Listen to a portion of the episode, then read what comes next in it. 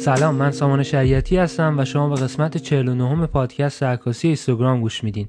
خب تو این قسمت با آقای بابک فتولایی راجع به موضوع جذاب کسب درآمد از عکاسی و به خصوص عکاسی پورتره صحبت می‌کنیم.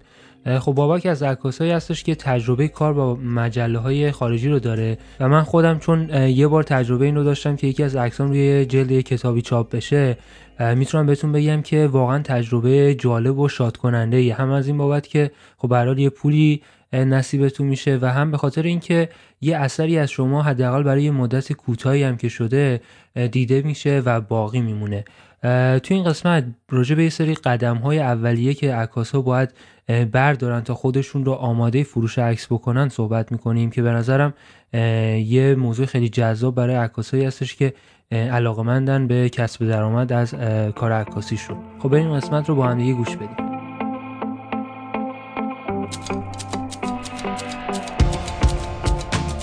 اینستاگرام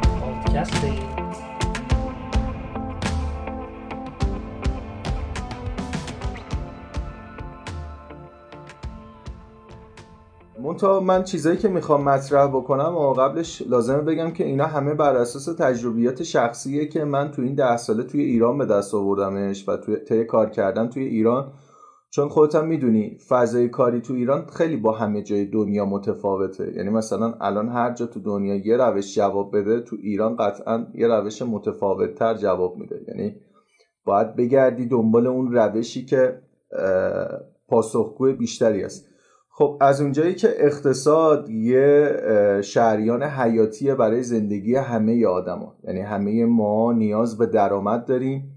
برای اینکه پول در بیاریم برای اینکه بتونیم رفاه بیشتری داشته باشیم به خواسته هامون برسیم. مخصوصا تو کار عکاسی که اینقدر تجهیزات و وسایل گرونه و خب درآمد داشتن باعث این میشه که شاید خیلی ها رو برآورده بکنن چیزایی که لازم دارن رو بخرن. حالا چه تو بخش زندگی خصوصیشون چه تو بخش کاریشون. اما من می‌خوام یه مقدمه رو برای این سامو شروع بکنم. اینکه من به عنوان یه عکاس وقتی که می‌خوام وارد این شاخه از عکاسی بشم تاکید می‌کنم. اصلا بحث ما در رابطه با عکاسی پورتره است و اینکه چجوری می‌تونیم از عکاسی پورتره کسب درآمد بکنیم. من اولین چیزی که می‌خوام از آدما با خودشون داشته باشن اینه که صداقت داشته باشن با خودشون و از همون روز اول تکلیفشون رو با خودشون روشن بکنن. آقا من وارد این فضا میشم که باهاش بیزینس بکنم پول در بیارم یا اینکه من وارد این فضا میشم که بتونم کارهای خوب انجام بدم پورترهای منحصر به فرد بگیرم حالا یه ثبت هنری هم انجام بدم در کنارش بتونم یه کسب شهرتی هم بکنم و در نهایت به درآمدم قطعا می‌رسی تو وقتی یه کار متفاوت ارائه بدی. ولی اگه با این دیدگاه که بخوام بیام وارد شاخه عکاسی پورتره بشم و پول پارو بکنم و پول در بیارم می‌تونم این خبر بد بدم که اصلا همچین خبری نیست. اصلا راحت نخواهد بود و اصلا همچین خبری نیست. چون شاخه عکاسی پورتت چه تو دنیا چه توی ایران. اصلا تو ایران که حالا بدتر. اصلا جز شاخهای درآمدزا نیست. چون هنرمندا از طریق راههای دیگه پولشون رو در میارن که بهش می‌رسم برای توضیح میدم پس اولین چیزی که هستش اگه با این دید می‌خوایم به این وارد عکاسی پورتره بشین نشین. خیلی رک میگم این داستان. چون اصلا درآمدی نداره که تو با طرز فکر این که بخوای بیای من از این موضوع همون ماه اول شروع کنم به درآمدزایی یا خیلی مثلا خوشبینانه بهش نگاه کنین این کارو نکنین. چرا؟ چون این کارم مثل همه کارهای دیگه نیاز به این داره که تو خاکشو بخوری تو تجربه به دست بیاری تو تولید اثر بکنی تو عکس بگیری پورتره بذاری تجربه بکنی. و چیزهای مختلف. پس اولین قدمی که می ما باید برداریم سامان اینه که هدفمون رو مشخص بکنیم. من می‌خوام وارد عکاسی پورتره بشم که چیکار بکنم؟ آیا فقط می‌خوام کسب درآمد بکنم یا اینکه می‌خوام بیام اون ویژن خودم رو تو این کار خرج بکنم؟ این مهمترین کاریه که هر کسی باید بکنه. اما چه پیش نیازهایی داره برای اینکه وارد عکاسی پورتره بشم؟ به صورت حرفه‌ای کارم رو انجام بدم؟ و بتونم در آیندم در به درآمدزایی برسم. ببین این این کار دقیقا مثل ساختمون ساختن میمونه. تو نیاز داری که پایه های اون برند تو پایه های اون شخصیت کاری تو سفت بنا بکنی و این بنا کردن نیاز به چی داره؟ نیاز به این داره که یه بخش خیلی زیادیشو مطالعه بکنی یاد بگیری تجربه بکنی آزمون و خطا بکنی. یعنی که همه اینا اون تجربه که جمع می‌کنی کسب می‌کنی تاثیر می‌ذاره توی اون شکل دادن اون مسیری که تو داری میری. خب اینا اون کارهایی که باید انجام بدی زمان مشخصی هم نداره سامان. پنج سال ده سال 15 سال 20 سال ممکنه زمان ببره تا تو بتونی به اون شکل خودت به اون قالب خودت برسی. من حالا نمیگم سبک چون سبک همونطور که خودت هم می‌دونی یه چیزیه که ممکنه یه نفر بهش برسه تو کارش ممکنه هم از نرسه. یعنی یه چیزیه که سالها زمان می‌بره تا تو بتونی به سبک خودت برسی. بگی این سبک منه. اصلا سبک با زمان تعریف میشه. یه کاری یه چیزی هستش که در گذر زمان وقتی نگاه می‌کنن به کارهای شما می‌بینن که آره یه یه انگار یه نخی همه این کارا رو به هم دیگه وصل می‌کنه. وقتی شما تازه شروع کرده باشی دقیقا. اصلا سبک معنی نمیده. دقیقا. و خب به اشتباه هم این داستان خیلی تو ذهن آدم جا افتاده. من چجوری می‌تونم سبک خودم رو داشته باشم؟ من فکر می‌کنم بیشتر اینو با استایل و روش کاری اشتباه می‌گیرن سبکو. حالا این بازم جای صحبت داره برای خودش. ولی یه سری پیش نیازهایی داره سامان به جز یاد گرفتن این کار. اینه که ما اگر می‌خوایم پول در بیاریم باید حرفه‌ای کار بکنیم. حرفه‌ای رفتار بکنیم و حرفه‌ای پول در بیاریم. یکی از اصلی ترین ویژگی هایی که می‌تونه نشون بده من چقدر تو کارم جدیم و چقدر کار من داره جدی پیش میره اینه که من سایت منحصر به فرد خودم رو داشته باشم. سایتم با آدرس خودم. برای مثال سایت عکاسی من بابکفتاللهی دات کامه. خب؟ این نشون میده که خب من یه جایگاهی دارم. من یه جایی دارم که اولا کارم رو جدی گرفتم که به خاطرش یه سایت زدم. و سایت من در اصل همون دفتر کاری منه به صورت آنلاین. یعنی کسی که بخواد بیاد با من کار بکنه با من بخواد بیزینس بکنه اولین جایی که مراجعه بکنه میاد داخل سایتم. خب این نکته خیلی ناراحت کننده است که بگم الان تو ایران 95 درصد بیشتر آدما سایت ندارن. یعنی کسایی که مدعیان حرفه‌ای دارن کار می‌کنن. من این داستان رو بررسی کردم و دارم با آمار دقیق بهت بگم هیچ سایت عکاسی ندارن یا اصلا کلا مثلا یک سال سایت داشته بعد دیگه اصلا سایت گفته خب به دردم نمی‌خوره دیگه اصلا کلا تمدیدش نکرده. و به جز اینستاگرام به جز اینستاگرام روی هیچ سورس دیگه تاکید ندارن. یعنی مثلا طرف بخواد خودش هم پرزنت بکنه یا پورتفولیوشو بخواد به کسی نشون بده میاد اینستاگرامش رو باز می‌کنه. خب این از نظر من که دارم حرفه‌ای به کارم نگاه می‌کنم خیلی کار چیپیه. یعنی که تو به جای اینکه بیای سایت تو به یه نفر نشون بدی آدرس سایت تو حالا کارت ویزیت تو بهش بدی که بره خودش سایت تو ببینه و اون تو رو با توجه به کاری که داری انجام میدی تصمیم بگیره یا قضاوت بکنه که من می‌خوام با تو کار بکنم یا کار نکنم بیا اینستاگرام تو نشون مثل اینه که شما مثلا یه نفر توی جلسه networking میاد بهت میگه آقا business card تو بهم بده. بعد شما یه نمی‌دونم یه دستمال کاغذی در میارید اسم تو روش می‌نویسی میگه مثلا اسم من اینه شمارم اینه. شما وقتی اینستاگرامتون نشون میدی به جای اینکه سایت شخصی خودتون نشون بدی یه سیگنال اینجوری داری به طرف میدی. حالا قبلا داشتیم با هم دیگه صحبت می‌کردیم. من تجربه خودم با این قضیه این بود که اصلا من تصمیم گرفتم با کسایی که سایت ندارن اصلا مصاحبه نکنم. چون آقا من می‌خوام برم راجع به بابک فتولایی تحقیق کنم. ببینم چه مجموعه هایی کار کرده بیوگرافیش چیه. این همین اطلاعات پایه‌ای رو من می‌خوام برم پیدا بکنم. می‌بینم شما نداری هیچ سایتی. پس این به من نشون میده که اصلا تو کارت خیلی جدی نیستی. نه نه اصلا. و این باعث میشه که دیگران هم تو رو جدی نگیرن.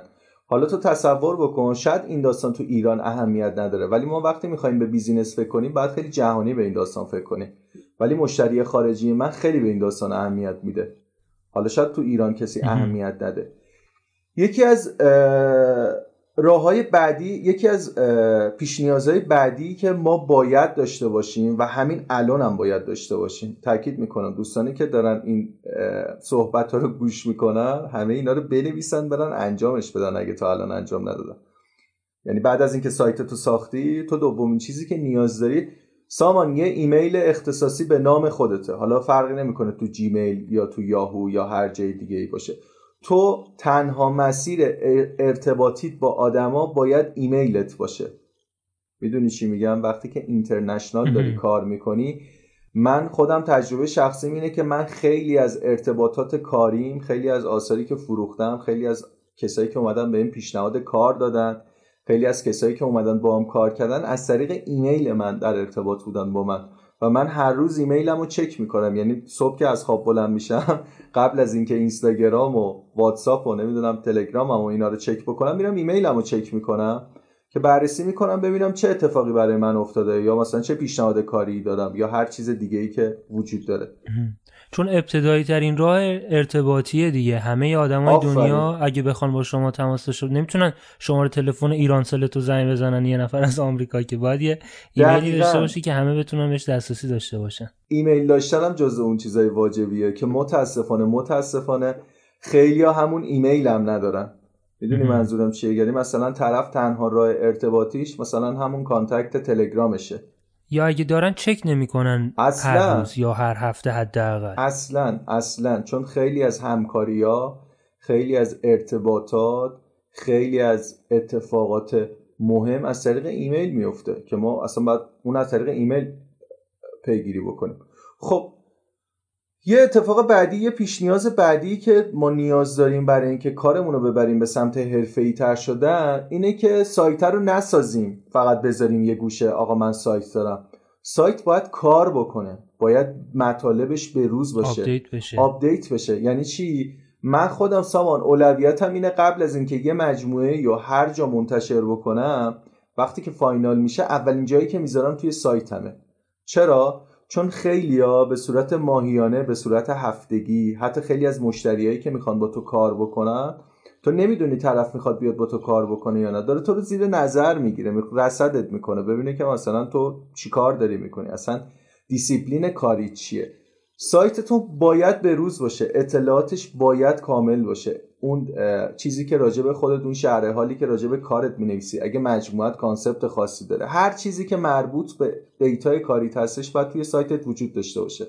یعنی به قول تو سایتت مثل شناسنامت میمونه. بعد تمام زیر و بم اون چیزی که مربوط به کارت هست تو توی سایتت داشته باشی. بابا جان یه چیز دیگه بگم قبل از اینکه این از این بگذریم. حالا سایت رو خود داشتنش آفرین شما مثلا سایت رو ساختی ده امتیاز مثبت اون نگهداری و اینکه شما سایت سریع لود بشه این عکسایی که توش می‌ذاری حجمشون خیلی زیاد نباشه که مثلا هر کامپیوتری می‌دونی ده ثانیه طول بکشه تا این آره. سایت بالا بیاد یا آخرین پستی که مثلا گذاشتی مال سه سال پیش نباشه. می‌دونی این چیزهای تکنیکیش دوباره اینا خودش اهمیت بالایی داره. یعنی فکر نکنید که آقا فقط من برم سایت رو بسازم دیگه تموم قضیه. دقیقا. خیلی ممنون که اشاره کردی. خود من وارد این داستان شدم و کلی دیتا گرفتم راجع به این موضوع که اینا قسمت های مهم و تاثیرگذاریه. ولی خب چون میره تو بحث اون خیلی نکات ریز دیگه من واردش نشدم چون خیلی طولانی میشه. از اصل مطلب نمی‌خواستم فاصله بگیرم ولی ممنون که اشاره کردی. مرحله بعدی که اتفاق میفته اینه که خب حالا من شناسنامه‌مو ساختم من مشخصاتمو ساختم. میام چیکار می‌کنم؟ میام شروع می‌کنم روی سوشالایی که همه آدما توش هستن همه عکاسا توش هستن. اولویتم با سوشالای تخصصیه. مثل چی؟ مثل بیهنس مثل 500 پیکس. حالا یه سری سایت های دیگه هم هستن ولی واقعیت امر اینه که با توجه به اینکه اینستاگرام یه رشد بی سابقه توی دنیا داشت خیلی از این سایت ها به جز بیهنس دیگه اونقدر جدی پیگیر این کار نیستن. اونقدر مثلا جدی خودشون رو update نمی‌کنن یا اینکه مثلا فعالیت آنچنانی ندارن چون خودشون هم عمده فعالیتشون رو آوردن توی اینستاگرام دارن انجام میدن. ولی خب بین همه اینا تو social های تخصصی بخوام اشاره بکنم Behance جز اون social اییه که خیلی روش میشه حساب کرد. چون Behance زیر مجموعه شرکت Adobe ئه و تو هر آدم خلاقی که تو دنیا تصور بکنی که حالا داره حرفه‌ای کار می‌کنه و پیگیر کارش هستش اونجا یه اکانت داره. حالا شاید خیلی دارن اینو گوش می‌کنن اصلا تا حالا اسم بیهنس به گوششون هم نخورده باشه. ولی خب ویژگیهایی که این پلتفرم داره این سوشال داره اینه که تو می‌تونی تو هر زمینه ای و با هر فیلتری بگردی اون آدم مورد نظرتو پیدا بکنی. ببینی که مثلا الان دنیا داره به چه سمتی میره. الان تو دنیا داره چه اتفاقاتی میفته.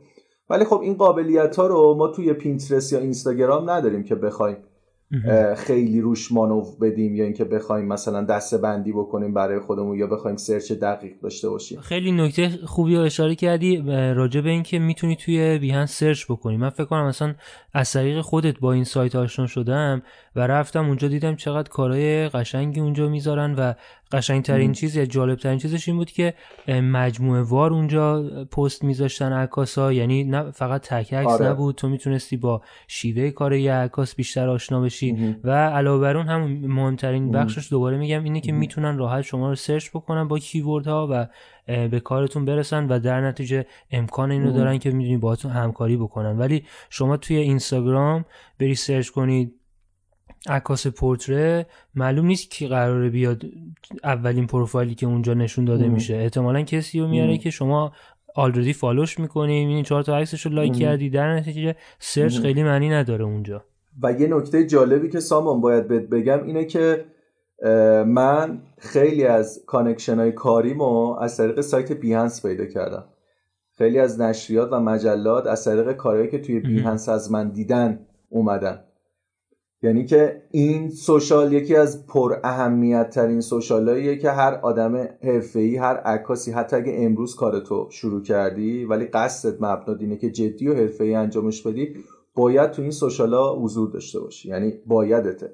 همونطور که پورتفولیوتو توی سایتت update می‌کنی باید بعد از اون تو این social هم update بکنی. پورتفولیوتو بعد از اینکه این کارو کردی حالا میای وارد سوشال های خیلی عمومی تر میشی که ارتباطات عمومی تر بگیری. مثل چی؟ مثل فیسبوک مثل اینستاگرام مثل پینترست و خیلی حالا چیزهایی که شاید من خبر ندارم. مثل تلگرام مثل می‌تونی مثلا یه کانال تلگرام داشته باشی. و چیزای اینطوری. حالا خیلی گسترده است. به نظر خودت چرا عکاسا میان وارد social ایی مثل اینستاگرام یا فیسبوک میشن؟ من اینجوری بهش نگاه می‌کنم. شما بعد از اینکه سایت خودتو می‌زنی حالا همینجوری ملت که نمیرن توی گوگل search کنن دنبال سایت شما بگردن. ولی بودن توی فضاهایی مثل اینستاگرام یا بقیه social media ها به ما کمک می‌کنه که اگر شما کار خودتو به اشتراک بذاری باعث میشه که بیشتر دیده بشه کارت و دوباره اون, تراف... اون ترافیکی که ایجاد میشه بره به سمت سایتت. یکی از دلایلش می‌تونه ارتباط با مخاطب باشه ساخت پرسونال برندینگت باشه. می‌دونی؟ اینجور چیزا. آفرین. ببین من به نکته که می‌خواستم اشاره بکنم به ساخت پرسونال برندینگ. اصلا هدف ما از همه این کارا چیه که داریم می‌کنیم؟ ما می‌خوایم در کنار تلاشی که می‌کنیم برای رشدمون توی عکاسی بیایم اون پرسونال برندینگمون هم بسازیم. می‌خوایم آدما بیان بفهمن که آقا مثلا بابک فتولایی وجود داره سامان شریعتی وجود داره و داره این کارو می‌کنه. حالا خیلی جالبه. من ورودی های سایت رو چک می‌کردم. بیشترین ورودی های من از صفحه بیهنسمه یک. دومین ورودی های من از صفحه اینستاگراممه. به خاطر آدرس سایتیه که دارم. و عمدتا کسایی هم که خیلی نکته جالبیه. شاید مثلا برای جذاب باشه که این داستان تو ایران اصلا اونقدر فراگیر نیست. اصلا سایتتو نمیان چک بکنن. اونم مگه اینکه از روی کنجکاوی ولی عمده ورودی های من همشون از خارج از ایرانن. یعنی ایران خیلی تک و توک. نسبت مثلا ده به یک یا مثلا 20 به یک میاد چک می‌کنه. خب حالا زیاد مهم نیست. مسئله اینه که تو ورودی داشته باشی و سایت در جریان باشه و تو موتور جستجو هم باشی. می‌دونی منظورم اینه که توی گوگل هم حضور داشته باشی. ناخداگاه باعث میشه که اون فضای کاری تو رشد بکنه حالا این قسمت پرسونال برندینگت بود. حالا میریم رو قسمت اصلی کار. اینه که تو باید شروع بکنی به تولید محتوا کردن. تولید محتوا کردن یعنی چی؟ یعنی شروع کنی تجربه کردن اثر خلق بکنی. کار انجام بدی درگیر کارت باشی شروع کنی تحقیق کردن و بدون اینکه بترسی از آزمون و خطا کردن اینکه الان این کاری که دارم می‌کنم درسته. چون اگه دقت کرده باشی سامان من 90 درصد آدمایی که با من در ارتباطن یا مثلا میان مشاوره می‌گیرن برای اینکه چجوری پیشرفت بکنیم همشون ترس تجربه کردن دارن. طرف دنبال اینه که همیشه یه کاری رو انجام بده که لایک بخوره مثلا همه دوست داشته باشن همه بیان مثلا درگیر کاره باشن. در صورتی که اصلا اینطوری نیست تو باید تجربه بکنی ببینی که آقا چی به اون فضای ذهنی تو نزدیکتره چی اون باید توه. چون واقعیتش یه چیزی که وجود داره آدمایی که میان پول میدن یه اثری رو می‌خرن آدمایی که میان به تو پول میدن ازشون یه اثری رو خلق بکنی یا براشون ثبت بکنی میان بر اساس اون کار شخصی تو میان جلو. یعنی چی؟ یعنی که تو عمده پولی که در میاری از پروژه های شخصیه که داری انجام میدی. به چه معنی؟ به این معنی که اگه دقت بکنی تمام کسایی که شروع می‌کنن به عکاسی کردن من دیدم خیلی پیش میاد مثلا میرن شروع می‌کنن کار مجانی کردن واسه این و اون. به فلان آرایشگر زنگ می‌زنن. تو رو خدا مثلا جون مادرت بیا من کارتو عکاسی می‌کنم. خب ببین اون واقعا برای اونقدری که برای اون آرایشگر مفیده برای تو مفید نیست. چون اون مجانی یه کاری انجام میده و پولش هم در میاره آخر. در نهایت اگه بخوایم واقع بینانه نگاه بکنیم چیزی به تو اضافه نشده از کار beauty. و پولی هم در نیوردی. در اصل بها دادی برای اینکه مثلا تو بری تو اینستاگرام طرف و چهار نفر بیان follow ت بکنن. نکته جالبه که حتی کیفیت اون کسایی هم که follow ت می‌کنن خیلی مهمه. من ترجیح میدم مثلا سه نفر عکاس میان منو follow بکنن یا کسایی که پیگیر عکاسی هم میان منو follow بکنن. تا اینکه مثلا ده هزار نفر کسایی که مثلا دنبال اون دختر خوشگلن یا دنبال اینن که بدونن این کی بوده که اومده با این آرشگر کار کرده. می‌دونی منظورم چیه؟ و این ارزشمندتر از این موضوع. شاید خیلی دیرتر فالوورات بره بالا. شاید خیلی دیرتر رشد بکنی توی اینستاگرام. من مثلا یه نمونه خیلی بارز رو برات مثال بزنم. ساما از موقعی که مثلا من کارم و یه مقدار بردم به سمت سلیقه شخصی خودم من رشدم تو اینستاگرام اینجوری بود که حداقل ماهی ده هزار نفر بهم اضافه می‌شدن. وقتی که مثلا فضای کاری این چیزی که میگم برای سه سال پیشه. مثلا تو فضای بیوتی بود و بیشتر مثلا آدمایی که توی صفم بودن معروفتر بودن و این داستان ها خب این رشته خیلی سریع اتفاق میافتاد. ولی واقعیتش الان اتفاقی که داره میفته اون آدما دارن حذف میشن و آدمایی که با من همجهتن دارن به من ملحق میشن و این خیلی اتفاق خوبیه برام. یعنی در اصل شاید مثلا فکر کنی که خب من تو اینستاگرام زیاد رشد نکردم از نظر تعداد فالوور. ولی مسئله اینه که خیلی آدمایی که با تو همجهتن و می‌تونن برای تو سازوکار کاری به وجود بیارن می‌تونن تو رو پیشنهاد بدن برای کاری می‌تونن تو رو معرفی بکنن برای کاری میان دنباله. و این برای تو خیلی ارزشمندتره. یعنی مثلا خیلی وقتا پیش اومده که اگرم از تو اینستاگرام برای من مثلا درخواست کاری یا همکاری اومده که مثلا بهم دایرکت دادن که خیلی به ندرت این اتفاق افتاده. بیشتر از سمت ایرانی ها منظورم به ندرت از سمت خارجی ها به ندرت اتفاق میفته چون اونا با ایمیل باد صحبت می‌کنن. این بوده که من مثلا پیجتون رو یک ساله دارم دنبال می‌کنم و شیوه کاری تو دیدم و دوست دارم که باهات همکاری بکنم. ببین این تاثیرا رو می‌ذاره. یعنی که اون personal branding رو درآمدزایی تو خیلی تاثیر داره. خب حالا این امکاناتی که لازم داریم و گفتم. گفتم که چجوری هم باید سازوکارمون رو بسازیم و هیچ زمانی رو روش نذاریم و شروع کنیم به ساختن محتوا و تولید کردن اثر و چیزایی که لازم کارمونه برای اینکه رشد بکنیم. ببین راجع به کار رایگان انجام دادن وقتی صحبت می‌کنیم یه اصطلاحی خیلی مطرح است به اسم collaboration که حالا یعنی که دو تا آرتیست بیان با هم دیگه همکاری بکنن به اصطلاح. آیا اون اصلا پیشنهاد میدی یا نظر راجع به اون چیه؟ چون من خیلی خودم اوایلی که مثلا کار فیلم برداریمو شروع کرده بودم این کار رو انجام می‌دادم و نتیجه هم گرفتم ازش. چرا؟ چون با هر کسی این کار رو انجام نمی‌دادم. می‌رفتم ببینم اون کسی که من می‌خوام باش کار رایگان انجام بدم چه کمکی به من می‌تونه بکنه. اینجوری نباشه که وین وین نباشه. یعنی اون بیشتر سود ببره من مثلا هیچ کمکی بهم نشه. مثلا من رفتم گفتم آقا من می‌خوام یک ویدیو رایگان بسازم. رفتم با یه خانومی به اسم خانم فریناز لاری این کار رو انجام دادم که مثلا نمی‌دونم مدال کیک بوکسینگ جهانی برده. می‌دونی؟ خب شما یه وقت می‌تونی با همچین آدمی کار بکنی یه وقت می‌تونی بری با بقال سر کوچه ویدیو رایگان واسش بسازی دوتاش نتیجهش برای تو یه ویدیوه ولی بازخورده. اون کجا این یکی کجا؟ نظر راجع به این چیه؟ آیا فکر می‌کنی هر کار رایگانی بده یا؟ نه ببین خیلی خوب شد که اینو بازش کردی. من داشتم راجع به بحث تجاری صحبت می‌کردم. خب یه بحث ما یه بحثی داریم از همکاری کردن در راستای یاد گرفتن و آموزش دیدن. اینکه تو با یه آرتیست خوب با یه کسی که می‌دونی که طرف یه چیزی توی ذهنش داره یه vision ی داره و وقتی که میاد concept ش رو برات تعریف می‌کنه یا ایدهش رو برات باز می‌کنه که من می‌خوام همچین کاری رو انجام بدم میشینی بررسی می‌کنی. اگه به ذهنیتت نزدیک باشه میری انجامش میدی. و خود من خیلی این داستان رو تجربه کردم. مخصوصا خارج از ایران. من یه تایم خیلی زیادی و دستیار بودم سامان مثلا دستیار نورپردازی دستیار نورپرداز بودم دستیار عکاس بودم دستیار فیلمبردار بودم. چون ما خیلی از این چیزا رو حین دستیار بودن یا ناظر یه فضا بودن یاد می‌گیریم. خب یعنی شاید پولی در نیاریم ازش ولی می‌تونیم یه تجربه بزرگ ازش به دست بیاریم که مثلا فلان عکاس یا فلان کارگردان چجوری مدیریت می‌کنه فضای کاریشو. چجوری پیش میره توش؟ و اینا همش تجربه است. یعنی جزء مثلا همون چند سالیه که گفتم تجربه می‌کنی.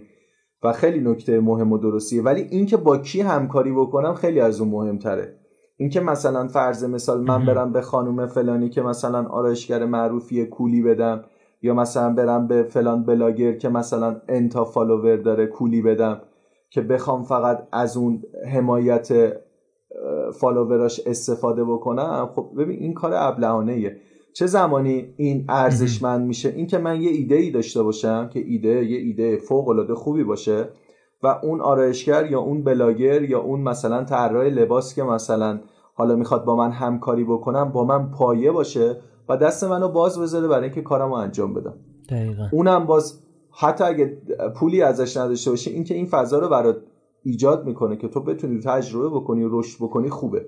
چون در نهایت تو باز یه کار شخصی انجام میدی که از اون کار شخصی در آینده پول در پول در میاری. یعنی که تو پول تو از اون پروژه در میاری ولی به شکلهای دیگه توی مثلا آینده. در واقع از قبل اون پروژه نهایتا یه پروژه دیگه می‌تونی به دست بیاری و ادامهش بدی. راجبه اینم یه چیزی بگم. من تجربه شخصی این بوده که شما اگر می‌خوای راجع به یه موضوعی از بهت سفارش کار بدن باید حتما قبلش مشابه اون کار رو انجام داده باشی. یعنی اینجا من با خیلی از کسایی که اینجا آدمای موفقی تو حوزه تولید محتوا صحبت می‌کنم همه اینو میگن.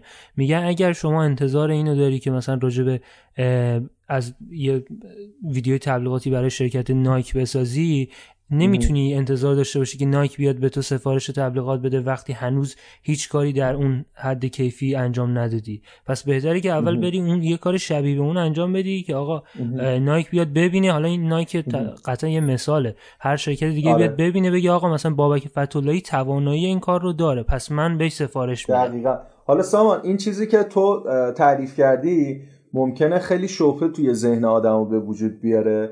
میگم تو باید تعریف خودتو بدونی. مثلا اون کسی که این حرف با تو می‌زنه داره تو حوزه تبلیغات کار می‌کنه. تخصصش اینه. می‌دونی چی میگم؟ راجبش خونده راجبش یاد گرفته.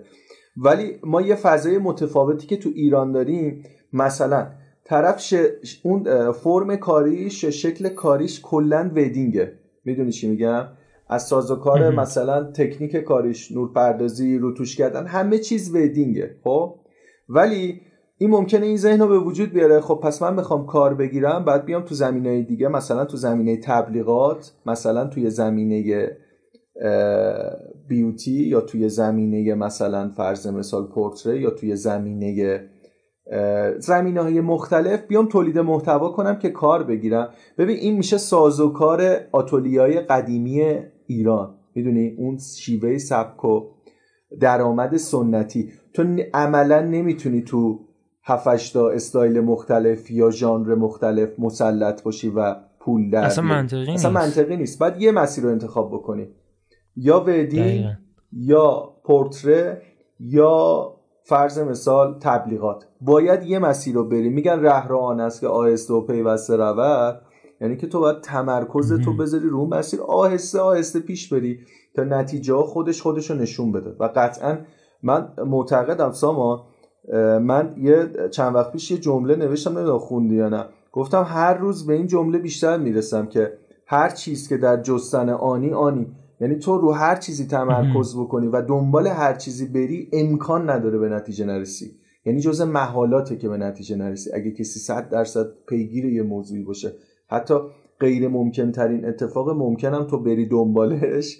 و همه بگن نمیشه ولی تو واقعا صد درصد دون باشه به نتیجه می‌رسی. من اینو بارها تو زندگیم تجربه کردم و به هر کسی می‌رسم اینو میگم.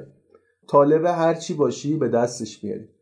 امکان نداره که مثلا به دستش نیاری. ممکنه دیر و زود باشه ولی به دست میاد. یعنی اصلا به قول معروف ما توی دنیایی زندگی می‌کنیم که بهش میگن دنیای امکان. همه چیز امکان داره اتفاق بیفته. مثلا همین الانی که من تو اینجا نشستیم اگه سه ماه پیش میمدن بهمون می‌گفتن که آقا یه ویروس میاد به اسم کرونا دنیا فلج میشه ساز و کار کاری همه تغییر می‌کنه آیا تو باور می‌کردی؟ شاید ممکنه بخ... میخندیدیم به یارو می‌گفتیم بابا این مزخرفات چیه میگی؟ ولی واقعیت هستش. ممکنه هر چیزی پیش بیاد و به نظر من آدمایی موفقن که با آغوش باز به استقبال همه اتفاقات برن چون که من باز یه تجربه دیگه ای دارم. تو دل هر اتفاقی که میفته یه داستان جدید برای تو باز میشه. و از اون داستان جدید یه چیز جدید تو یاد می‌گیری و یه رشد جدید توی زندگیت اتفاق میفته و این فرایند همیشه در جریانه و این جریان تا آخرین روز زندگیمون هم ادامه داره. حالا این صحبت خیلی کلی بود که خواستم حالا خیلی هم مرتبط نبود با بحثمون ولی گفتم که نه خیلی جالب بود. فلسفی شد یه اتفاقا استیو جابز هم یه سخنرانی خیلی معروف انجام داده بود می‌گفت که you can only connect the dots backwards. یعنی می‌گفت که وقتی که می‌رسی به یه جایی و به گذشتت نگاه می‌کنی تازه اون موقع است که می‌تونی بفهمی او مثلا من فلان کاری که انجام دادم بعد نتیجهش اون شد بعد رسیدم به اونجا. هیچ وقت نمی‌تونی الان مثلا به دات هایی که توی آینده قرار اتفاق بیفته به اتفاقایی که تو آینده قرار بیفته نتیجه می‌دونی؟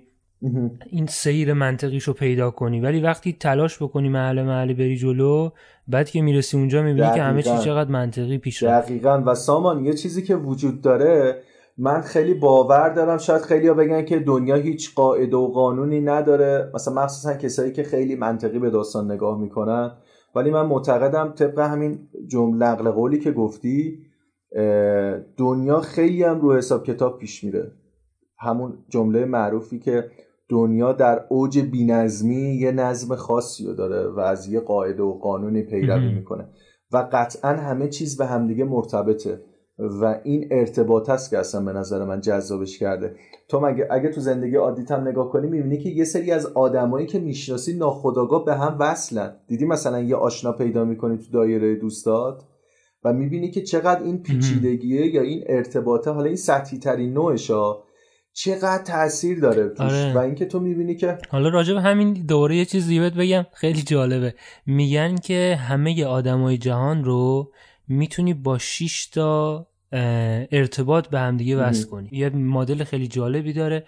میگن که بالاخره یه جوری اگه یه 5 6 تا رابطه بین هر نفر باشه من که اینجا مثلا توی خونم نشستم و می‌تونم یه جوری مثلا وصل کنم به یه نفر دیگه که سه هزار کیلومتر یه جا دیگه.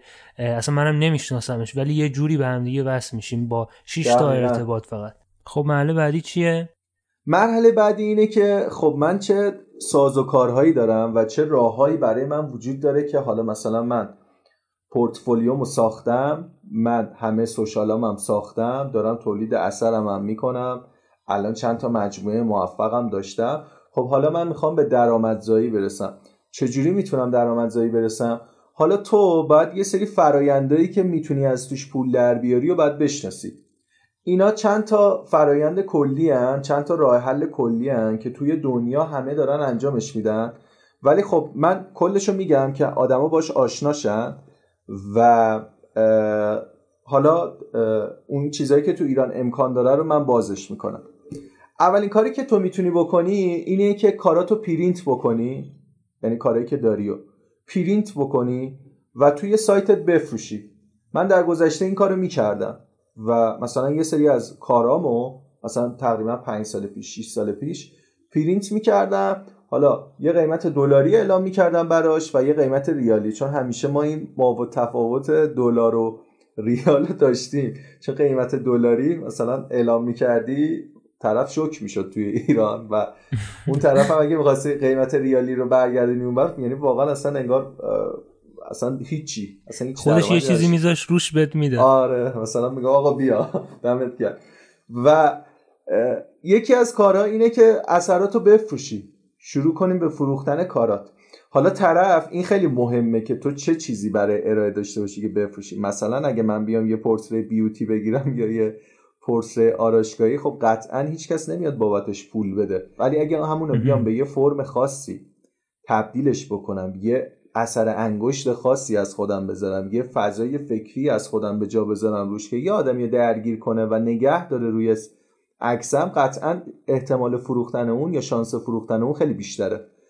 و به طور مثال من خودم اون دوره ای که مثلا کارام یه مقدار فضای سورالتر بود و یه مقدار به نقاشی نزدیکتر بود من اون کارا رو خیلی خوب میفروختم. یعنی عمده درآمد من تو سال دوم سوم کارم از این موضوع بود. مشتری اون کارا چه کسایی بیشتر؟ مشتری پرینت کلا. مشتری پرینت کسایی که می‌خوان توی design خونهشون از اون استفاده کنن.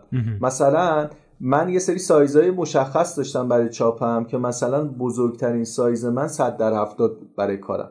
یا اگه مربع بود 80 در 80 بود. خب؟ یه سری استانداردهایی داشتیم برای چاپ. مثلا فرض مثال من یکی از کارامو مثلا یه مشتری اومد این فایل رو گفت من آقا من این فایل رو می‌خوام بخرم ازت و توی اندازه مثلا تقریبا اگه اشتباه نکنم دو متر در یک و نیم متر همچین چیزی. گفت می‌خوام چاپ بکنم اینو. گفتم برای چی گفتش که برای فضای تو خونم که اون اکثر گرفت یه عکس اکثر که مثلا زده بود تو خونش مثلا یه عکسم برام فرستاد. اون موقع من یادم سال 2013 یا 2014 بود گذاشتم تو فیسبوک. حالا یه موردی که وجود داره سامان قبل از اینکه برسیم به این من این نکته رو یادم رفته بود که بگم. تو هر social ی که وارد میشین اولش نباید انتظار اینو داشته باشین که همه بریزن روی کار ما و like کنن و بیان دست بزنن و تشویق کنن. wow مثلا تو چه super talent ی بودی تو تا حالا کجا بودی؟ و همه این انتظار رو دارن. چون اینستاگرام این فضا رو برامون فراهم می‌کنه که تو هر چیزی منتشر کنی. به هر حال یه جا viral میشه شاید تو فضای تخصصی تر یا social های تخصصی تر این اتفاق نمیفته تجربه شخصی رو میگم. من زمانی که تازه وارد عضو Behance سال 2012 2011 2012 که عضو Behance شده بودم یا عضو 500px یا مثلا حالا وانیکس یا سایت های دیگه ای که اون دوره بود مثلا یه سایت دیگه هم هستش که الان خیلی وقت دیگه کار نمی‌ذارم چون مثلا واقعا رفته به سمت اصلا فاضلاب شدن. 35 فوتو که یه سایت روسیه نمی‌دونم چکش کرده یا نه. دیدم هر همین که جشنواره می‌ذاره و نمی‌دونم عکاسای آره. برتر و اینا. کل عکاسای دنیا حداقل یه لوح تقدیر از اونجا دارن. آره. هر کیو من می‌بینم یه دونه گرفته از اونجا. یه دونه گرفته. چون یه سری از من دعوت کردن داور بشم اونجا. بعد یه سری کار کردم. بعد ببین عکسایی که میمد واقعا فاجعه بود. و من داشتم با اون ادمینشون صحبت می‌کردم. گفتم بابا حداقل یه لیمیت یا یه فیلتری بذارید. و سری دوم که اومد به من گفتش که بیا داور وایسا من گفتم ببخشید من کار دارم نمی‌تونم بیم. چون واقعا وقت تلف کردنه. تو هر چیزی که تایید می‌کردی یا هر چیزی که رد می‌کردی باز به هر حال یارو یه لوح تقدیر می‌گرفت. آره. مثلا یه لوح تقدیر بود که بین 200 عکاس برتر مثلا یاسوج شما. یه لوح تقدیر به تو هم شما شدی مثلا آره نفر اول. خب ببین خیلی نمیشه توش چون اصلا مقیاس درستی نیست که بخوای حساب بکنی. حالا بگذاریم از این داستان. انتظار اینم نداشته باشه یهو مثلا تو شکوفا بشی و بنز بخری و نمی‌دونم فلان بشی. ببین اصلا همچین چیزی امکان نداره. اینم جز حقایق عکاسی پرشه بذار بگم. اگه به این امید اومدی توش که مثلا فرض مثال بنز بخری و از توش خونه بخری و نمی‌دونم ماشین تو عوض اصلا همچین چیزی امکان نداره. مخصوصا تو ایران. شاید هر جا خارج از ایران همچین چیزی بشه ولی تو ایران اصلا همچین چیزی امکان نداره. یعنی الان امکان نداره نمی‌دونم. مثلا ممکنه تو یه کار خار... به یه مثلا جشنواره خارجی کار بفروشی نمی‌دونم یه جایزه خاصی ببری در اثر کارت که مثلا چند هزار دلار قیمتش باشه بتونی مثلا یه کارایی هم بکنی. همه چیز امکان داره. ولی میگم که اینکه مثلا فکر کنی وارد این داستان میشی و یهو ثروتمند میشی اصلا هم... شانسش پایینه. آره یعنی مثلا اصلا اینجوری نیستش که بگیم مثلا مثل بورس میری یه سال دو سال توش بعد یهو مثلا میترکه وضعت یا اینکه چه می‌دونم مثل مثلا خیلی جای دیگه. اصلا اینجوری نیست.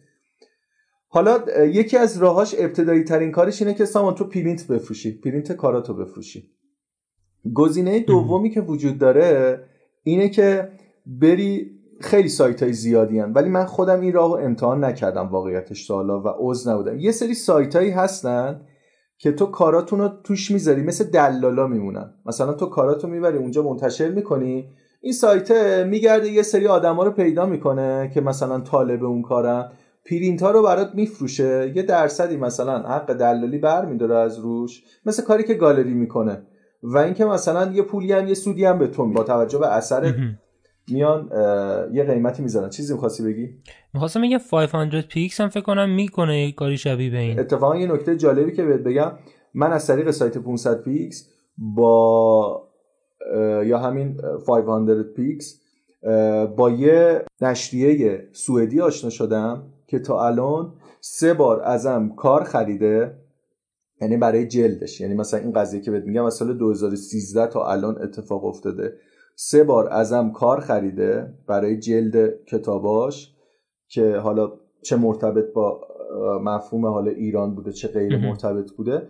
و حتی یه سفارش کار بهم داده برای شیش ماه آینده که برای مشخص کرده دقیقا تو چه فضایی می‌خواد. جالب اینجاست هزینهش هم بهم پرداخته. و درآمدی که تو از نشریات می‌تونی داشته باشی به مراتب خیلی جذاب تره تا درآمدی که از مجلات می‌تونی داشته باشی. چون نشریات دقیقا با تو به عنوان یه هنرمند برخورد می‌کنن نمیاد بگه قیمت این چنده. میاد میگه چقدر می‌گیری اینو بفروشی؟ این قیمتش چقدره برای من؟ می‌دونی چی میگم؟ نه که مثلا یه قیمت نجومی. نشریه منظورت همین کتاب و این آره نشریات کتاب. آره نشریات کتاب. و خب برای من درآمد خوب و جذابی داشته این داستان. یعنی یکی از کارهای دیگه که می‌تونی بکنی اینه که تو این سایت ها عضو بشی و اینکه حالا نشریات شخص هر کس دیگه ای بیاد ازت خرید بکنه. یه روش دیگه ای که وجود داره سامان مصاحبه با مجلاته که نمیگم همیشه هست ولی هر مجله یه سری دیسیپلین کاری خودشو داره یه سری سلیقه های شخصی خودشو دنبال می‌کنه که معمولا بهت پیشنهاد میدن که باید مصاحبه بکنم مثلا آخرین مجله که من باش مصاحبه کردم یه مجله خیلی معروف انگلیسیه به اسم فوتوگرافی اگه اشتباه نکنم عکسشو گذاشتم توی اینستاگرامم. که این مجله اومد. یکی از کارهای من خیلی جالبه. مثلا کاره رو من همینجوری توی سفر رفته بودم مسکو. یه جا منتظر بودم یکی از دوستان بیاد. جلوی یه کافه وایساده بودم. بعد توش بارون میمد سامان سن بود.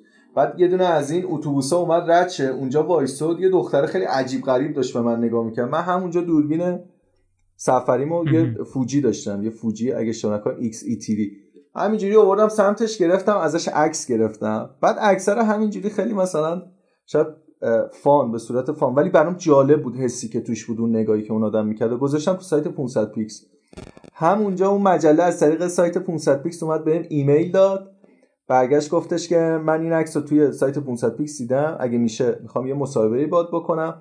ما این عکس رو می‌خوایم توی دو صفحه چاپ بکنیم. و اینکه توی دو صفحه چاپ کردن. جالب. شاید جالب باشه برات. بابت هر صفحه 250 پوند به من دستمزد دادن. که این داستان فقط توی مثلا دو صفحه. یعنی 500 پوند. یعنی من کل پول سفرم و شاید یه مقدار بیشتر از فروختن اون عکس در آوردم. و اصلا هم فکرشو نمی‌کردم که بخوام مثلا اینو بفروشم به همچین مجله. نکته اخلاقیش اینه که همیشه باید دوربین همراهت باشه و آماده باشی. مترصد باشی که هر چیزی رو که می‌بینی ثبت بکنی یعنی اصطلاحا به قول یکی از استادای من باید فرصت طلب باشی. خب اینم باز یه تجربه شخصی خود من که خب برای من خیلی جذاب بود این موضوع و منو بیشتر تشویق کرد که بیشتر کارمو مثلا توی 500 پیکس به اشتراک بذارم. وقتی که این نشریه ها و مجله ها و اینا پیام میدن با توجه به اینکه خب حالا چند چندین بار شما این تجربه رو داشتین آیا میشه گفت یه pattern خاصی داره؟ یعنی یه تایپ خاصی از کارها رو بیشتر میطلبن یا نه هر کسی یه, یه جور کار رو میپسنده؟ یعنی منظورم اینه که میشه پیش بینی کرد که چه جور کاری بیشتر فروش میره؟ ببین نه سامان واقعا ببین چون می‌دونی گستردگی و تنوع مجلات و نشریات حالا چه چاپی چه غیر چاپی تو دنیا انقدر زیاده اینقدر زیاده که با ببین من فقط تنها چیزی که فهمیدم تو باید خودت باشی. کار خودتو بکنی. اونا میان دنبال تو. دنبال یه الگو یا یه فرمول کلی نمیرن که بگن آقا تحت این شره که میگم این الگوی کلی خیلی جای دنیا الان داره رواج پیدا می‌کنه. اگه دقت کرده باشی مخصوصا کسایی که مثلا دارن آموزش های اینترنتی یا توتوریال های اینترنتی میفروشن مؤسساتی که تخصصی روی این کار دارن کار می‌کنن. اصلا ناخداگاه همه چی شبیه همدیگه شده. یعنی اون متفاوت بودنه رو خیلی کم می‌تونی ببینی. مثلا الان استایل عکاسی تو انگلیس دقیقا همه این همدیگه عکاسی می‌کنن. حتی مثلا من داشتم عکاسی خیابونی عکاسی انگلیس رو دنبال می‌کردم. یعنی اصلا بلا استثنا تو لندن تو می‌بینی مثلا یکی شده لیدر بقیه همه دارن همون کارو می‌کنن. خب؟ یا مثلا تو نیویورک عکاسی پورتری یا مثلا کلا تو آمریکا نگاه بکنی مثلا همه بک‌گراندها یه شکل نورپردازی ها یه شکل مثلا همه چیز طبق یه الگو داره پیش میره و این به نظر من بزرگترین اشتباه شما باید خودت باشی. حتی اگه از نظر دیگران مزخرف و احمقانه و خیلی ضعیف به نظر بیاد ولی همون کار احمقانه و ضعیف هم من به قول میدم باز اون طرفدار خاص خودشو داره. یعنی که تو می‌تونی اون طرفدار خاص اون کار رو پیدا بکنی و میاد سمت این کار. یعنی اصلا شک نکن تو این موضوع. خب یه بحث دیگه ای که سامان میمونه مجله ها هستن. مثلا آخرین مجله ای که من باش مصاحبه کردم یه مجله چینی بود که یه مجله خیلی پرطرفدار تو چین. بعدا از یکی از دوستام که تو مالزی هم زندگی می‌کرد میگه این مجله تو مارکت مالزی هم بود. یعنی مثلا مجله رو دیده بود به من پیام داد گفت بابا راستی چند وقت پیش با یه مجله چینی به این اسم الان اسم مجله خاطرم نیست. مصاحبه کرده بودی من عکساتو تو دیدم یادم افتاد به زنگ بزنم حال تو بپرسم. و مثلا من پنج صفحه با اون مجله به صورت پنج صفحه عکس گرفتن از مصاحبه کردن راجع به کارم و اصلا چه داستانی پشت کارم اینا هستش. و من بابت اون موضوع یه چیزی نزدیک 600 دلار یعنی تقریبا صفحه 100 دلار به جز اون صفحه هایی که مثلا عکس اینا داشت.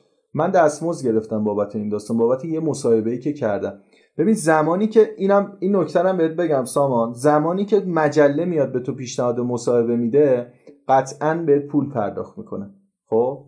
ولی الان یه سری مجلات هستن که تو میری بهشون پول میدی. مثلا فرض مثال تو میری توی مجله ال به طور مثال دارم میگم مثلا توی مجله ال یه مجموعه کار تو مثلا سابمیت می‌کنی یا مجله مثلا شون آلمان یه مجله معروفه دیگه. یه قسمت مثلا سابمیت دارن تو میری مثلا مجموعه رو سابمیت می‌کنی یو 500 یورو پول میدی بهش.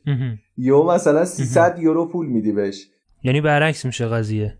ببین آره اونا بیشتر جنبه درآمدزایی داره. مثلا تو ایران هم الان این داستان خیلی فراگیر شده. مثلا یه دوستی به من پیام داده بود می‌گفت تو شهر ما اصلا رقابت شده بین عکاسا. میرن مثلا پولای عجیب غریب میدن که با این مجله مصاحبه کردن با اون مجله مصاحبه کردن این کارو کردن اون کارو کردن.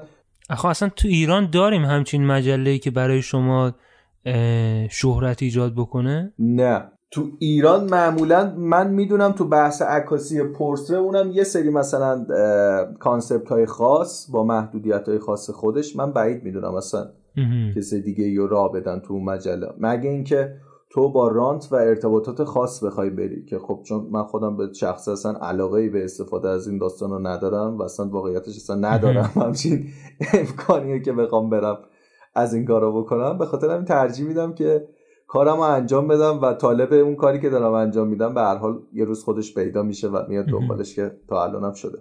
خب بعد از مجلات من از چه طریقی می‌تونم پول در بیارم؟ به عنوان مثلا یه عکاس پرسه اینه که بتونم گالری بذارم.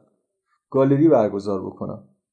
که بازم متاسفانه این از اون چیزاییه که توی ایران امکان نداره. و تو نمی‌تونی این کارو بکنی. مگه اینکه باز با یه سری کانسپت های خاص که حالا من با یه دوستی که خیلی مثلا محتوا محورتر بود کارش که مثلا به پورترم نزدیک بود عطا محمدی صحبت می‌کردم که اتفاقا چند وقت پیشم اگه نمی‌دونم گوش کردین یا نه اون مصاحبهمون که با هم دیگه داشتیم صحبت می‌کردیم تو پادکست. صحبت می‌کردم می‌گفت این داستانم خیلی رابطه بازیه و اینکه خیلی پروسه داره که تو بتونی به گالری بری. حالا تو گالری بری و کارم بفروشی. حالا نقد کردن اون پوله بازی یه مصیبت دیگه است. و داستانهای خاص خودشو داره که چون من تو ایران اصلا اقدام نکردم واسه این کار چون می‌دونستم که اصلا آره. هیچ نتیجه ای نخواهد داشت. به خاطر همین زیاد اطلاع ندارم برای این موضوع. اما من به صورت اینترنتی توی گالری توی آلمان به اسم ریل بیوتی. من به همراه چند تا هنرمند دیگه که اکثرا آلمانی و کلا توی اروپا بودن یه سری عکسای سیاسفید داشتیم که من یکی از مجموعه‌امو که از یه دختری گرفته بودم به اسم پرستو فرستادم اونجا. یکیش قبول شد و یکی از کارا فروخته شد ولی درآمد آنچنانی نداشت سامان. و می‌تونم بهت بگم که کلا 50 دلار اگه اشتباه نکنم یا مثلا 40 دلار برای من درآمد داشت. خب مسیر بعدی که میمونه برای پول در آوردن اگه گفتی چیه؟ همکاری با برندهای فشن. خب اون دقیقا قسمت بعدیه که من می‌خواستم بهش اشاره بکنم. ولی بعد از این داستان گالری و این صحبت ها یکی از راه های دیگه که مثلا عکاسایی که تازه کارشون رو شروع کردن می‌تونن پول در بیارن شرکت توی یه سری جشنواره های عکاسیه که مثلا فرض مثال 100 دلار میدی مثلا ده هزار دلار یا مثلا نفر اول تا سوم پول برنده میشه. خیلی این دیگه خوشبینانه است. ممکنه بشه ممکنه است نشه. من خودم واقعیتش تا شرکت نکردم چون اعتقاد شخصی خودم اینه که اصلا عکاسی مسابقه نیست و من دلیلی نداره بخوام برم توی مسابقه شرکت کنم. چون اصلا میگم دیدگاه هم نسبت به عکاسی یه چیز دیگه است و واقعیتش تا یه بارم تو هیچ مسابقه ای شرکت نکردم و یه بارم پول ندادم بابت این داستان که بخوام پولی ببرم ولی ولی مسابقات معروفی وجود داره که مثلا از معروف بودنش که حالا یه بخشیش هم رایگانه. مثلا مسابقاتیه که مثلا هر چند سال یه بار خود بلاد برگزار می‌کنه. یا اگه دقت کرده باشی زایس یه سری آره. مسابقایی برگزار می‌کنه. یا مثلا سونی خودش یه سری مسابقات مجزا برگزار می‌کنه که خیلی زیادن و می‌تونن آدما شرکت بکنن. حالا سایت لنز کالچر هم یه کتگوری پورتری داره. ولی خب آره. مثلا اگه بخوای بیشتر عکس سابمیت کنی باید یه ذره پول بیشتری بدی. ولی تک عکسش فکر کنم رایگان حالا برای بچه‌ای که می‌خوان یه عکس بفرستن. آره می‌تونن شرکت کنن بچه و سایت های زیادی وجود داره. خب اینا ابتدایی ترین چیزایی بودن که تو مثلا می‌تونی باش پول در بیاره اما میریم وارد بخش تجاری میشیم. برای مثال همون حرفی که تو اومدی به هم گفتی. ببین تو وقتی که پروژه های شخصی تو انجام میدی کاراتو میای انجام میدی و تجربات رو به دست میاری یه سری آدما هستن که میان میگم خیلی اینا تو ایران محدودن ها یعنی مثلا ممکنه خیلی من ایدالگرایانه دارم بهش نگاه می‌کنم. میان بهت پیشنهاد میدن که آیه فلانی میشه برای ما این عکاسی رو انجام بدی این تایپ کار رو انجام بدی. با توجه به پروژه شخصی تا حتی برای من پیش اومده اشاره کردن یه چیزی شبیه به این می‌خوام. یه چیزی شبیه به این کار می‌خوام. خب؟ می‌خوام که این حس رو توش داشته باشه با توجه به اون چیزی که ازت دیدن و خب حالا بهت پیشنهاد میدن قرارداد تو می‌نویسی اون سازوکار تو مشخص می‌کنی و کارا رو انجام میدی و می‌تونی از توش به درآمدزایی برسی حالا با خلاقیتی که خودت داری. ولی عمدتا تو ایران یه مشکلی وجود داره سامان و این بیشتر مربوط میشه به خود سفارش دهنده و به خود کسی که می‌خواد سفارش کارو بده. به جای که برن بگردن دنبال آرتیستا میرن دنبال عکاسای معروفتر میگردن. میرن دنبال عکاسایی میگردن که لایک بیشتری می‌خورن. یا به هر حال هدفشون هم تزشون هم اینه من صحبت می‌کردم اینه که مثلا با یه تیر دو نشون می‌زنن. یعنی هم عکاسی می‌کنه هم, هم که تبلیغات می‌کنه و اینکه یه مورد دیگه ای هم که متاسفانه وجود داره چون تو کشور ما فضای رقابتی به جای اینکه بره سمت تولید اثر میره سمت اینکه طرف مثلا از دستمزدش بزنه من به طور مثال با یه دوستی که تو زمینه عکاسی تبلیغات کار می‌کرد می‌گفت من با فلان رستوران داشتم کار می‌کردم مثلا باش توافق داشتم که فریمی 300 هزار تومان 400 هزار تومان ازش بگیرم این قضیه مثلا شاید مثلا دو سال پیش. می‌گفت یه پسری اومده جوون و فریمی سی تومن داره از اونا می‌گیره. و کلا اصلا دیگه طرف نگاه نمی‌کنه که خروجی کار چیه. فقط معیارش اینه که خب این سی هزار تومن داره از من پول می‌گیره. پس من من مطمئنم کسی هست که بیاد بگه اصلا شما نهار منو بده. من همون فریمی سی هزار تومن هم نمی‌خوام. ببین اتفاقا آره من در این موضوع با همون عزیزی که باش حرفی زدم داشتم بس الان بشنوه اینو می‌دونه خودش. و چقدر سر این ناراحت بود. می‌گفت با پسر صحبت کردم میگم تو تز چیه؟ پسر جون من ده سال تو این کارم 15 سال تو این کارم شغل نمینه. تو تز چیه؟ طرف برگشته گفته که خب من واقعیتش هدفم اینه که مثلا پول اسنپ هم در بیاد و پول کافه رفتنم. خب؟ یعنی می‌خوام بهت بگم که تو وقتی که به اون پروسه حرفه‌ای بودن می‌رسی سطح خاصات دیگه از پول کافه رفتن و نمی‌دونم اسنپ سوار شدن دیگه فراتر میره. میه یه سری مباحث رو میاری وسط. میگی که اوکی من حداقل بعد دو هزار دلار هزینه بکنم یه دوربین و لنز بیارم دیگه. تو متناسب با اون دو هزار دلارت کم کم کم کم. هیچی نگیری هیچی نگیری برای کاری که داری انجام میدی حداقل بعد 100 دلار بابت اون پروژه پول بگیری که به صورت روزانه داری انجام میدی. غیر از اینه چون اون 100 دلار رو اگه بخوایم رنت وسایلت هم در نظر بگیریم به صورت روزانه بعد هزینه بدی بابت اجاره کردن وسایل. خب این باز برمیگرده به اون نداشتن دانش و آگاهی که باز اینا چیزاییه که باید کسب بشه در حین انجام کاره. و تو هرچی تر باشی و با مسائل تر برخورد بکنی قطعا درآمدت هم تر خواهد شد. مثلا من خودم پیشنهاد داشتم سامان که بیا از فلان آرایشگر که بیا برای من کار بیوتی انجام بده و اینقدر پول می‌گیرم. واقعا پیشنهاد پولی که واسه کار بیوتی میشه مثلا پیشنهاد کاری که برای بیوتی شده به من واقعا پولای خیلی خوب و وسوسه کننده ای بودا. ولی مسئله اینه که چون من هدفم و تصمیمم به خودم مشخصه و می‌دونم که اون آدم چیزی به من اضافه نمی‌کنه بابت این کار و من باید یه کردیتی هم از خودم بذارم. همون بحث همکاری کردن است. قبول نمی‌کنم. چون از ساختار من خارجه. اینم یه نمونه دیگه ای که وجود داره. ولی میگم مشتریایی هستن که دست تو رو باز می‌ذارن و قدر کارت هم می‌دونن اثرت هم می‌دونن و می‌تونی باشون همکاری خوبی داشته باشی. خب مثلا من تو این چند وقته که مثلا تو این چند سالی که گذشت خیلی دنبال این نبودم که مثلا برم برای مثلا تو ایران خیلی مرسومه که برای مزونا عکاسی بکنی. چون ما برند مستقل خاص نداریم. برندهای مستقل خاص هم معمولا ارتباطات خاص خودشونو دارن و زیر مجموعه خودشونو میارن توی برای کار عکاسیشون. و زیاد دنبال این نیستن که برن مثلا کیفیت محتوا رو ببرن بالا. چون اصلا واقعیتش بازار رقابتی وجود نداره. اگه دقت کرده باشید تو خاور میانم بحث مارکت تبلیغات ایرانی که ضعیفترین تصویرها و نمی‌دونم خروجی های مثلا بیلبوردها رو من فکر می‌کنم فقط تو ایران می‌تونه ببینید چون همسایه‌مون دبی و ترکیه رو نگاه بکنین دیگه خیلی از نظر حداقل اون زیبایی بصریش خیلی بیشتره از نظر شخصی خودم حالا این داستان هم هستش که یه سری برندا هستن یه سری مزونای شخصی هستن که دنبال امضای خاصن دنبال سلیقه‌های خاصن میان فضا رو برات ایجاد می‌کنن که خب من شانس اینو داشتم.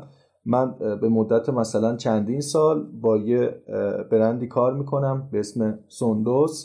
الان تغییر اسم داده افسانه در و فضا همیشه فراهم بوده و همیشه همکاری پیش رفته می‌دونی؟ یعنی نهایت همکاری شده در راستای اون کاری که می‌خواد انجام بده. و یکی از مهمترین چیزها اعتماد این وسط. اینکه اون برند بهت اعتماد کنه و اجازه بده تو اون کارتو انجام بدی. چون تو خودت کار مشتری رو کردی دیگه. می‌دونی که طرف تا کوچیکترین مسئله رو می‌خواد دخالت کنه و دست ببره تو کار و همیشه حس بدی به تو دست میده. چرا مثلا واقعا باید اینطوری بشه؟ چرا این کارو می‌کنه؟ خب اینم یکی از راههاییه که میشه از توش پول در بود ولی تو فضای خیلی بزرگتر آدمایی که تجربه بیشتری دارن توی دنیا خیلی از عکاسا هستن که وقتی به اون صحبات خودشون می‌رسن به اون استایل شخصی خودشون و به اون سبک شخصی خودشون می‌رسن حالا اون ویژن منحصر به فرد خودشون خیلی از برندا خیلی از ایونت ها خیلی از جای مختلف میان ازشون دعوت می‌کنن که اینا فقط براشون عکاسی انجام بدن و پولای قابل توجهی میدن. مثلا فرض مثال برای مثلا عکاسی مراسم اسکار مثلا برای عکاسی مثلا مراسم مراسم های مختلفی که حالا توی دنیا مرسومه و انجام میشه مثلا جایزه های مختلفی که می‌خوام به بازیگر رو بدن یا شرایط مختلفی که وجود داره. عکاسای مطرح عکاسای معروف میان عکاسی می‌کنن و خب پولای خوبی هم می‌گیرن با توجه به اون پروسه کاری که داره طی می‌کنه. خب ما تو ایران فعلا نداریم همچین چیزی رو. اگرم بخوان ببرن این کارو بکنن قطعا یه پولی ازت می‌گیرن که بگن مثلا تو بیا این عکاسی مثلا تشم تاکید می‌کنن. اسمت اون پایین می‌خوره. آره یه جشنواره فجر داریم که 300 تا عکاس میرن اونجا. عاشق اینن که فقط اون بازیگره مثلا نگاهشون بکنه. آره. خب متاسفانه این داستان هم هست. ولی خب شکل اصلش اونه که الان تعریف کردم. بعد از اینکه آزمون خطا می‌کنی همه این کارا رو می‌کنی تنها گزینه که میمونه چیه؟ یعنی مثلا تو فکر کن 10 سال 15 سال 20 سال کار کردی. توکل. خب اون که بعد از اول داشته باشی. ولی تو تهش میای چیکار می‌کنی؟ تهش میای ورکشاپ برگزار می‌کنی. میای آموزش میدی به آدما. چیزایی که تجربه کردی تو این دوره میای به دیگران یاد میدی. بازم سامان یه چیزی که تو کشور ما اشتباه جا افتاده در خصوص ورکشاپ اینه که مثلا فرض مثال من روتوش یاد بگیرم نورپردازی یاد بگیرم یه روش عکس گرفتنم یاد بگیرم برم اینو به دیگران یاد بدم. یعنی همون چیزی که دقیقا از اون source یاد گرفتم و بیارم به دیگران یاد بگیرم. که واقعیتش در اصل این نیست. تو باید تجربه اون experience شخصی خودتو بیاری به آدم و بفروشی. و تو باید تجربه بکنی و از تجربیات و مشاهداتی که انجام دادی بیای با دیگران به اشتراک بذاری. خب میگم این کار خیلی سخت میشه و اینکه تو در نهایت اگه بخوای اینو اعمال بکنی در سال می‌تونی دو تا ورکشاپ برگزار بکنی. حالا دو بارم تکرارشون بکنی چهار بار. نمی‌تونی. چون خودت هی باید بری تجربه های جدید بکنی که بیای چیزای جدید یاد بگیری چون ما هر روز در حال یاد گرفتنیم. مثلا خود من به شخصه وقتی یه چیزی رو امسال تجربه می‌کردم می‌رفتم یاد می‌دادم سال بعد به یه چیز جدیدتر می‌رسیدم و اصلا کورس آموزشیمو تغییر می‌دادم. یه سری چیزها رو حذف می‌کردم. کار عملیمو بیشتر می‌کردم تئوریمو بیشتر می‌کردم توضیحاتمو بیشتر می‌کردم. مثلا دو بار در اصل در سال با فاصله 6 ماه به 6 ماه اصل ورکشاپ برگزار می‌شد. مثلا با فاصله سه ماه به سه ماه هم اون تکرار می‌شد. مثلا یه بار تو تهران یه بار تو یه شهر دیگه که دیگران بتونن دسترسی داشته باشن بشه و اینه. ولی خب متاسفانه میگم چون ما ضعف آکادمیکم تو ایران داریم طرف مثلا یه کورسی و میاد سال 82 می‌نویسه بعد سال مثلا 98 هم میری تو اون آموزشگاه می‌بینی همونه دارن درس میدن. هنوز هم آره مثلا شاید اصلا فلان مبحث تو عکاسی اصلا حذف شده یا اصلا کلا این داستان وجود نداره. همین اتفاق داره تو دانشگاه هم میفته دقیقا. دیشب داشتم با یکی از دوستایی که ارشد عکاسی یه بار ایران خونده یه بار دیگه هم داره یه کشور دیگه می‌خونه صحبت می‌کردم می‌گفت که چه دلیلی داره آقا توی نمی‌دونم کنکور یا توی ارشد توی ایران باید راجع به شیمی عکاسی مثلا بیان از شما سوال بپرسن. سوالهایی که اصلا تاریخ انقضاشون گذشته دیگه اصلا شد. مهم نیست اون اطلاعات. الان دیگه طرف راجع به شیمی عکاسی بخواد بدونه دلی میره اونم به خاطر اینکه عکس خودش مثلا ظهور بکنه اونایی که آنالوگ عکاسی می‌کنه. که دیگه حالا واقعا اون یه چیز واقعا سلیقه‌ای و دلیه که تو آنالوگ عکاسی بکنی نظرت راجع به آموزش آنلاین چیه؟ ببین آموزش آنلاین خیلی خوبه ولی سامان متاسفانه یه بخشی از کار ما نیاز به حضور داره. می‌دونی چی میگم؟ طرف باید باشه بغل دستت و ببینه تو داری چی کار می‌کنی. می‌دونی چی میگم؟ باید این فضا پیش بیاد. یعنی مثلا من خودم تو کلاسام دست هنرجو رو می‌گیرم میارم میگم آقا نترس بیا این کار رو انجام بده. و نتیجهش رو به من نشون یعنی اون تعامله که می‌تونی حضوری داشته باشی نداری متاسفانه تو آنلاین. در آنلاین تو در نهایت می‌تونی ادیت عکس به آدم رو یاد بدی. یا چه می‌دونم. بیای حتی به نظر من نورپردازی هم نیاز به حضور فیزیکی داره. چون که طرف باید بیاد ببینه باید لمس کنه اونجا. کیفیت نور رو باید ببینه آفرین. جهت نور رو باید ببینه. دقیقا. و این چیزی نیستش که آنلاین. مثلا شاید آموزش آشپزی یا خیلی چیزا رو بشه آنلاین یاد داد. ولی واقعا عکاسی مخصوصا تو بحث عملی چیزی نیستش که تو آنلاین بتونی یاد بدی. سامان قبل از اینکه وارد این داستان ورکشاپ بشیم قبلش یه کار دیگه هم عکاسا معمولا تو دنیا انجام میدن. اونم چاپ کردن کتاب عکسشونه. یعنی طرف حداقل 100 تا اثر جدی و 100 تا حداقل میگم مثلا 100 تا کار جدی انجام داده تو طول زندگی مثلا 10 سالش 5 سالش 20 سالش حالا هر چقدر تایمش. و اینکه طرف میاد کتاب عکس چاپ می‌کنه از کاراش. و من دیدم مرسومه که بعضی موقع میان یه سری توضیحاتی راجع به اون عکس می نویسن اصلا چی شد که من این عکس رو گرفتم؟ من از کجا عکاسی رو شروع کردم؟ اینا مثلا حاصل چقدر عمر منه و من کجاها رفتم برای این داستان. از این صحبت های اینطوری. و خب متاسفانه متاسفانه بازم به خاطر اینکه تو ایران ما یه سری محدودیت هایی در خصوص چاپ وجود داره و مجوزهای خاص خودشو داره عمدتا عکاسی پورتره. مخصوصا حالا اگر از المانهایی مثل مثلا حضور زنا یا اینکه مثلا مثلا موهی اونجا وجود داشته باشه یا مثلا بخواد فرم بدنی توش نمایش داده بشه این داستان کتاب عکس مردونه میشه دیگه کلا. ببین یا کتاب عکس مردونه میشه یا یه سری کتاب عکس های خاص که من فکر نمی کنم اسمش کتاب عکس باشه اون بیشتر شعرنامه است که تو میری مثلا توش عکس تو می‌ذاری چه می‌دونم نوشته میز... اگه دقت کرده باشی مثلا میان کتاب عکس چاپ می‌کنن مثلا عکس های خارجی رو می‌ذارن و زیر شعر می‌نویسن. به عنوان کتاب عکس میفروشن. برای ایرانیا این داستان عملا امکان پذیر نیست. بعد تو کتاب عکس تمام جذابیتش تمام ویژگیش اینه که تو کتاب رو به صورت فیزیکال لمس بکنی ورق بزنی.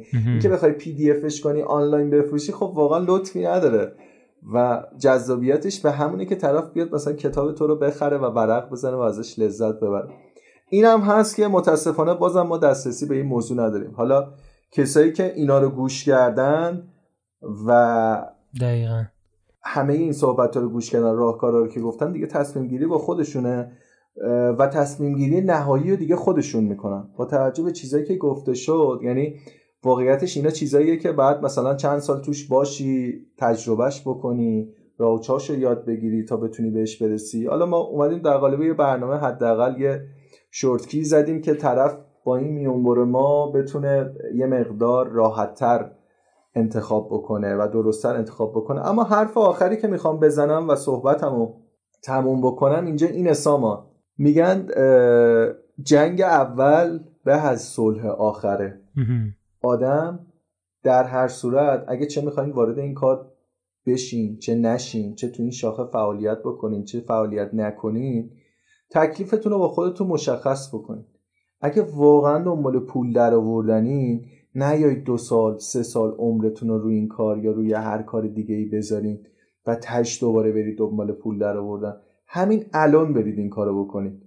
چون این کار یه کاریه که نیاز به زمان داره. میگم صد درصدی هم تو هیچ چیزی وجود نیست. نداره. هیچ چیزی صد درصد نیست. ممکنه باش پول در بیاری ممکن است پول در نیاری و هزینه تو باید یه جور دیگه جبران بکنی. از کارهای دیگه جبران بکنی. وقتی که تو با خودت شفاف باشی و کاملا بدونی داری چی کار می‌کنی دیگه وقت تو جایی تلف نمی‌کنی. یعنی خودتو درگیر چیز خاصی نمی‌کنی. تمرکزت رو هدفته. و وقتی هم که تمرکزت رو هدفت باشه تو به هر چیزی که بخوای می‌رسی. همون شعری که از مولانا گفتم هر چیز که در جستن آنی آنی. و یه موضوع دیگه که می‌خوام به آدما بگم آدما خیلی وقتا همیشه دنبال اینن که یه بزرگی رو پیدا کنن یه بوتی رو پیدا بکنن که نسبت به اون خضوع کنن نسبت به اون خشوع کنن و خودشون رو پس جلوه بدن و اون آدم بالاتر. ببین واقعیتش یه چیزی که من خودم تو زندگیم فهمیدم سامان هیچ معلمی بهتر از خود آدم نیست. یعنی اون منظورم از خود آدم اون ذهن تو اون درون تو اون چیزی که داره حالا میجوشه و تو داری اونو بیرون می‌کشی تو کاره و تو از اون خیلی چیزا می‌تونی یاد بگیری. اصلا نیازی نیست بری دنبال معلم خاصی. در نهایت دیگران می‌تونن به تو راهنمایی بکنن تو رو بیارن بزنن اول یه مسیری. بقیهش دیگه خودتی. و یه جمله جالبتر که من میخوندم از اگه اشتباه نکنم از یه شاعری بود به اسم بیدل که می‌گفت برون ز خیش کجا می‌روی؟ جهان خالیست یعنی که واقعا به جز تو تو این دنیا هیچ کسی وجود نداره. ولی خب من با توجه به تجربه‌ای که خودم به دست آوردم سامان همه چیز درون خود ما وجود داره. اون استایل شخصیه درون ما وجود داره. اون سبکه درون ماست. نمی‌دونم اون کار خفنه درون ماست. فقط کافیه که تو بتونی خودتو بیشتر بشناسی به خودت نزدیکتر شی اونو بکشی بیرون. همین. یعنی الان خود منم دنبال این داستانم دنبال اینم که بیشتر خودم رو بشناسم. و یه چیز دیگه هم که من یاد گرفتم تو این چند وقته و بهش رسیدم عملا ما هیچ موقع نمی‌تونیم صد درصد خودمون رو بشناسیم. چرا؟ چون انسان هر لحظه در حال تغییر کردنه. و خودشناسی یه عملیه که هیچ موقع انتها نداره و تو همش داری انجامش میدی. به عنوان یه هدیه به آدمایی که دارن گوش می‌کنن این داستان ها تنها پیشنهادی که دارم تنهایی سامان. تنها بودن اول سازندگیه. به خودشناسی می‌رسی اینجوری. آفرین. خیلی از اتفاقات مهم آدما زمانی میفته خیلی از پیشرفتا زمانی حاصل میشه که تو تو یه تنهایی خودت خودتو بررسی می‌کنی تجزیه تحلیل می‌کنی و به نتایج جدید می‌رسی. خیلی هم و سلام علیکم و رحمت الله. داستان تموم شد. همین.